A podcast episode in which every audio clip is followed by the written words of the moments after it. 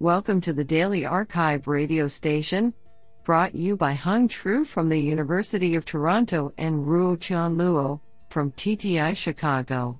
You are listening to the Computation and Language category of June 22, 2022.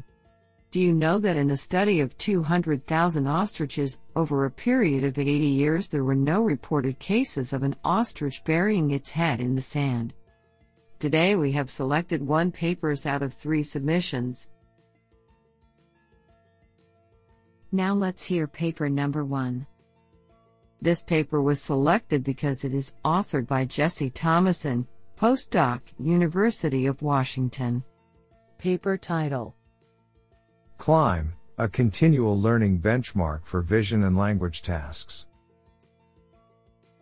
Authored by Tejas Srinivasan, Tingyun Chang, Leticia Leonor Pinto Alva, Georgios Chochlakis, Mohammad Rostami, and Jesse Thomason.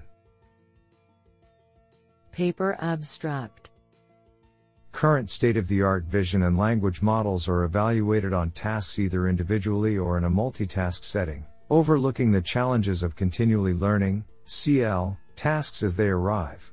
Existing CL benchmarks have facilitated research on task adaptation and mitigating catastrophic forgetting, but are limited to vision only and language only tasks.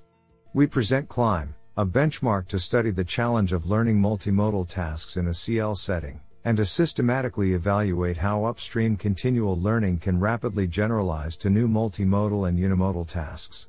CLIMB includes implementations of several CL algorithms and a modified vision language transformer, ViLT, model that can be deployed on both multimodal and unimodal tasks.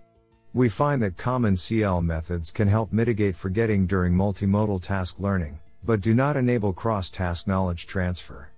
We envision that CLIMB will facilitate research on a new class of CL algorithms for this challenging multimodal setting.